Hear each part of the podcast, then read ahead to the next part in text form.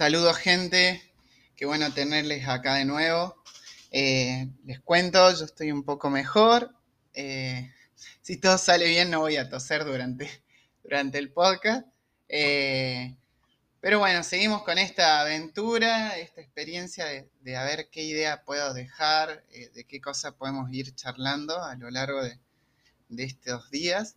entonces estaba pensando que vieron esas bandas que de alguna forma hacen un hit eh, al principio y que después viven de ese hit, se me ocurre algunas cosas como por ejemplo Alcides con Violeta, eh, no me acuerdo si así se llama el tema, pero bueno, la otra vez lo escuché y dije, claramente esta persona puede vivir solamente de este tema. Y hoy pretendo hacer el hit de este podcast. Sí, sí, en, la segunda edición de esto voy con el hit, voy con el plato más fuerte. Así que en este episodio vamos a hablar sobre lo que considero uno de los temas más centrales en la vida de cada persona, que tiene que ver con el término teórico, se denomina creencias centrales. Luego vamos a desarrollar un poco en qué consiste esto, pero antes de meternos profundamente en el tema, quiero decirte que este podcast va a cambiar tu vida. Nada, no sé si tanto, pero, o capaz que sí, qué sé yo. Pero bueno, el título es mucho más atractivo y, calculo que con eso te vas a quedar prendido escuchando lo que sigue. Eh, bueno, e, es un poco difícil explicar cuando hablamos de creencias centrales, pero voy a arrancar con algunos ejemplos. En ciertas ocasiones, eh, determinadas situaciones activan ciertas ideas dentro nuestro. Y luego, estas ideas se traducen en un estado emocional. Luego vamos a ver, a ver la implicancia enorme que existe entre nuestros pensamientos y nuestro estado emocional. Pero síganme la idea. Entonces, en determinadas situaciones se activa algo en nosotros, proveniente generalmente una idea, y la cual se traduce en un estado, emocional. Voy a dar un ejemplo quizás un poco exagerado. Suponte que estás de pronto viendo tu Instagram, estás corriendo las fotos y eh, eh, en esa subida del dedo eterna, eh, no sé si existe un final, o sea, Vieron que uno sube, sube, sube, sube, sube. ¿Existe un, final eh, sobre eso? No sé, bueno, vuelvo. Eh, estás viendo, viendo la foto y de repente ves una foto de uno de tus grandes amigos con otros amigos en una junta. Y el detalle de eso es que vos no estás. ¿sí? No te invitaron. Se juntaron, se ven que la pasaron muy bien y no te invitaron. De repente te sentís raro, sentís una molestia dentro tuyo, una incomodidad, y ahí como una suave brisa se te mete una idea. Y una idea empieza a salir dentro tuyo. La idea dice, te dejan y te quedas solo. Obviamente te empezás a sentir para la hosta. Sigo con los ejemplos.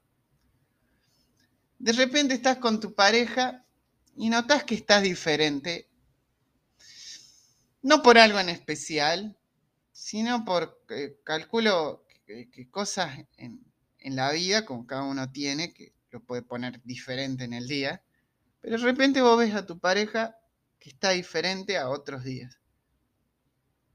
Te sentís raro, con una molestia, aflora incomodidad y de nuevo, como un susurro casi imperceptible, aparece la idea nuevamente. Te dejan solo, te quedas solo. Pero bueno, esto no sucede solo en las relaciones, sino vamos en otros contextos. Estás laburando bien, el día venía bien, de repente miras hacia ambos lados, no hay nadie y te sentís raro, con una molestia, incómodo, y de nuevo la idea te dejan y te quedas solo. Ahora, si te darás cuenta, no estamos hablando de algo nuevo. Esta sensación de hecho te es bastante familiar. casi hasta sos amigo de, de esta sensación. Hermanos, medio que hace muchos años que te acompaña esta, esta sensación, esta molestia, no sabes desde cuándo, pero siempre estuvo ahí y siempre te dice algo. Como hablamos recién, te dejan solo y te quedas solo. Pero a veces se extiende un poco más. No solo te dice eso, sino te dice, te dejan como te dejaron, te dejan como te dejarán, estás solo como antes, como ahora y como más adelante. Ahora esta idea no solo te dice cómo será tu presente, cómo fue tu pasado y cómo será tu futuro, sino también cómo sabe qué fue, qué es y qué será, también te dice qué hacer. Entonces, como esta idea es fuerte dentro tuyo, te dice también qué tenés que hacer. Por eso tenés que hacer muchas cosas para que no te dejen. Por eso tenés que dejar vos para no sentir lo que se siente cuando te dejan. Por eso tenés que ser alguien que todos necesiten, porque alguien que todos necesitan, nadie va a dejar a eso o a esa persona. Eh, tenés que ser extremadamente atractivo, porque las personas atractivas nadie las deja. Eh, tenés que dar pena, estar mal, porque, porque nadie deja a alguien que está mal, nos da penita. Ok, ok, ok, voy entendiendo el tema, más o menos esta idea de, de que hay algo adentro nuestro que más o menos retumba como una idea y nos va dirigiendo, ok, entendí de qué va el tema, pero ¿Por qué Carancho es así en, nuestra vida? ¿En qué momento se metió esa idea ahí? Bueno, te pido paciencia. Hace poco vi la película El origen con Leonardo DiCaprio. También sale en esa película el, actor de Peaky Blinders, el gran Eddie Brock o Tom Hardy, eh, sale Robin eh, y también sale la, chica de la Academia Umbrella capaz que vos sabés cómo se llaman los actores, no tengo ni idea, a excepción de, Tom Hardy y Leonardo DiCaprio. En fin, un película, lo había visto hace mucho en el cine, me acuerdo, pero eh, era más chico y no, no, había leído algunas cosas, ni, conocía algunas cosas, pero ahora la capté con, la capté mejor. Así que próximamente voy a quemar la película eh, pasó hace mucho tiempo, así cálculo que todos la vieron. Si no, ve, ponete a ver la peli antes de seguir esta parte. De alguna forma la película no se gasta en explicar eh, cómo un grupo de personas se, meten en los sueños de otras personas y en ese estado subconsciente consiguen algunas cosas. Generalmente sacan información, eh, descubren secreto y bueno, estas personas que se meten en los sueños a través de un método que no se explica, eh, trabajan de eso.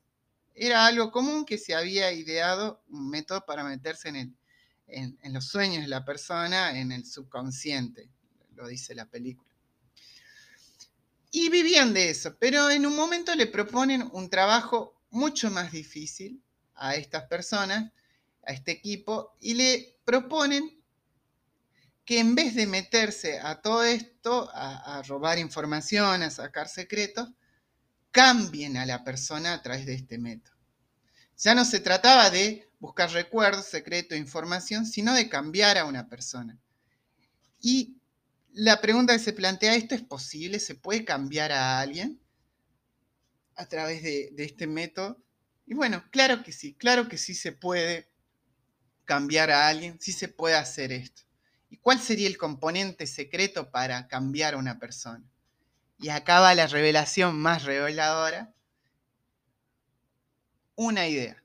Sí, sí. Una idea es el componente secreto. Pero qué carajo, ¿cómo una idea puede ser el componente secreto? Sí, y la película deja algunas frases geniales, como, ¿cuál es el parásito más resistente? Una idea es resistente y contagiosa. Cuando una idea se instala en el cerebro, es prácticamente imposible de erradicarla. Una idea bien formada, bien entendida, se queda ahí, en alguna parte de la mente. Y aunque esto es claramente ficción, lo que le estoy comentando, tiene mucho de verdad. Si recordás cómo empezamos hablando en el podcast, te hablé de una frase que a veces resuena dentro tuyo y que de alguna forma dirige algunas acciones. Te dejan solo y te quedas solo. ¿Y qué es eso? ¿Qué es eso? Es una idea resistente, contagiosa, bien instalada, bien formada, imposible de erradicar. Pero déjame que te explique un poco más. Ellos no pueden lanzar la idea sino más, no es que se meten en el sueño y dejan la idea, sino ellos tienen que llegar a algo mucho más profundo de la persona que se llama, ellos denominan como el origen. Es el lugar más profundo del ser de una persona y depositan ahí otra frase de la película es, la semilla que plantamos en la mente de este hombre crecerá en una idea. Esta idea lo definirá. Puede originar un cambio. Puede originar un cambio de todo su ser. Bueno, ¿a dónde vas con todo esto? Ya, ya me estás desesperando. Bueno, bueno, te calmas. ¿Puede ser? Ahí voy. Necesito paciencia. Bien, nosotros no nacemos de un repollo, ¿sí? Claro está, no somos como somos eh, porque ayer nos levantamos y, che, hoy se me ocurrió hacer de esta manera. No, no sucede así. Generalmente somos la consecuencia de predisposiciones genéticas, de ambiente, de experiencia, de interacciones, aprendizaje, etc. Todo eso a lo largo de muchos, muchos años generan las personas que somos hoy. ¿Sí? Así como cada persona tiene un factor genético, eh, un factor sanguíneo característico que se mantiene a lo largo del tiempo y no cambia, también nuestra manera de pensar es característica, ¿sí? Se mantiene a lo largo del tiempo y no suele cambiar. Esa manera de pensar proviene de algún lugar. Sí, no me voy a extender mucho más en, en cómo pensamos, quizás eso será para otra, otra charla. Pero esa manera de pensar viene de un lugar, ¿sí? crece de algún lugar y eso se denomina creencia central. Todos construimos y, tenemos una o varias creencias centrales. Déjame que te lo defina un poco más. Las creencias centrales son ideas fundamentales y profundas acerca de uno mismo de los y de las demás personas, del mundo, y son consideradas en nosotros como ideas, como verdades absoluta. Son globales, rígidas, se generalizan en exceso y se desarrollan en gran parte a partir de la infancia. O sea, en la infancia desarrollamos esta idea. Eh, las creencias centrales, centrales, suelen estar organizadas como un sistema similar eh, al que describió Kuhn, estoy leyendo algo teórico, eh, como el paradigma científico, eh, eh, o sea, como esto que hablamos antes, como organizador de nuestra realidad. Un sujeto observa la realidad y la interpreta de acuerdo a ese marco conceptual que le brinda pautas para relacionarse con lo que lo rodea. Siguiendo la teoría, como lo dijimos antes, el sujeto desarrolla desde, desde su infancia ciertas creencias en su intento por comprender la realidad acerca de uno mismo, de otras personas y del mundo. A partir de eso trata de organizar de manera coherente las experiencias, así se logra adaptar a este mundo. Estos aprendizajes que conforman las creencias varían en cuanto al grado de exactitud y funcionalidad. Los sistemas de creencias se constituyen socialmente en lo que podemos llamar nuestra realidad. Para decirlo en palabras más simples, de niños se nos metió una idea, alguien las metió ahí, o por algo que vivimos, o cómo vivimos ciertas cuestiones, pero todo ese paquete de, de vida al principio creó una idea en nosotros que se aferró profundamente a nuestro ser. A partir de ahí, vivimos, construimos quiénes somos, cómo creemos que es el mundo y cómo nos preparamos para enfrentarlo construimos nuestras conductas y nuestras formas de relacionarnos, etc. Por ejemplo, hago una pausa.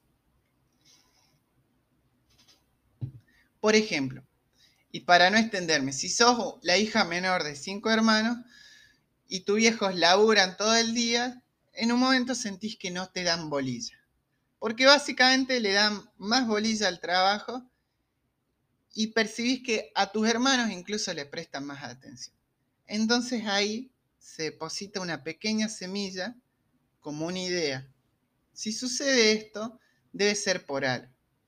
Y creo que sé por qué es. Es que no soy lo suficientemente bueno. Em, pasan los años y un día volvés con una nota muy buena del cole y tus viejos no te felicitan de la manera que te gustaría que te felicite.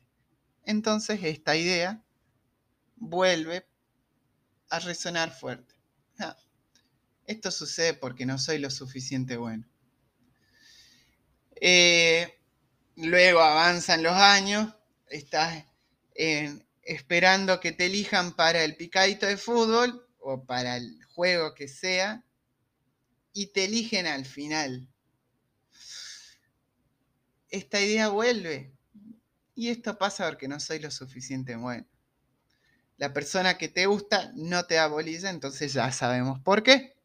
Porque no soy lo suficientemente bueno para que me den bolilla. Sos más grande, no te toman en el trabajo que querías, pero vos ya sabías por qué no te iban a tomar. Porque no soy lo suficiente bueno para esto. Entonces todas las cosas que pasan en tu vida tienen una razón. ¿Y cuál es la razón? Es que no soy lo suficientemente bueno. Entonces, como ya sabes esto, y es una verdad profunda dentro de tu ser, tratas de compensar o evitar esto. Las personas que no son lo suficientemente buenas, entonces se tienen que esforzar mucho más. Y ahí viene la sobreexigencia, por ejemplo. Las personas que no son lo suficientemente buenas eh, tienen que compensar esa carencia, entonces tengo que esforzarme mucho más, conseguir cosas, tener bienes materiales, títulos, cosas que demuestren que no soy esto. O al revés, si yo ya sé que no soy lo suficientemente bueno, entonces, ¿de qué vale cada esfuerzo que pudiera hacer? Em, espero que se vaya entendiendo el punto. Eh, entonces tenemos esa idea, esa idea central esa creencia central en el origen, tomando la frase de la película. A modo de algunas ideas que pueden ser comunes y eh, algunas creencias centrales, voy a eh, nombrar algunas que son bien conocidas y capaz que te resuene con alguna tuya. No soy lo suficientemente bueno, soy vulnerable, soy dependiente, no me quieren, van a abandonar.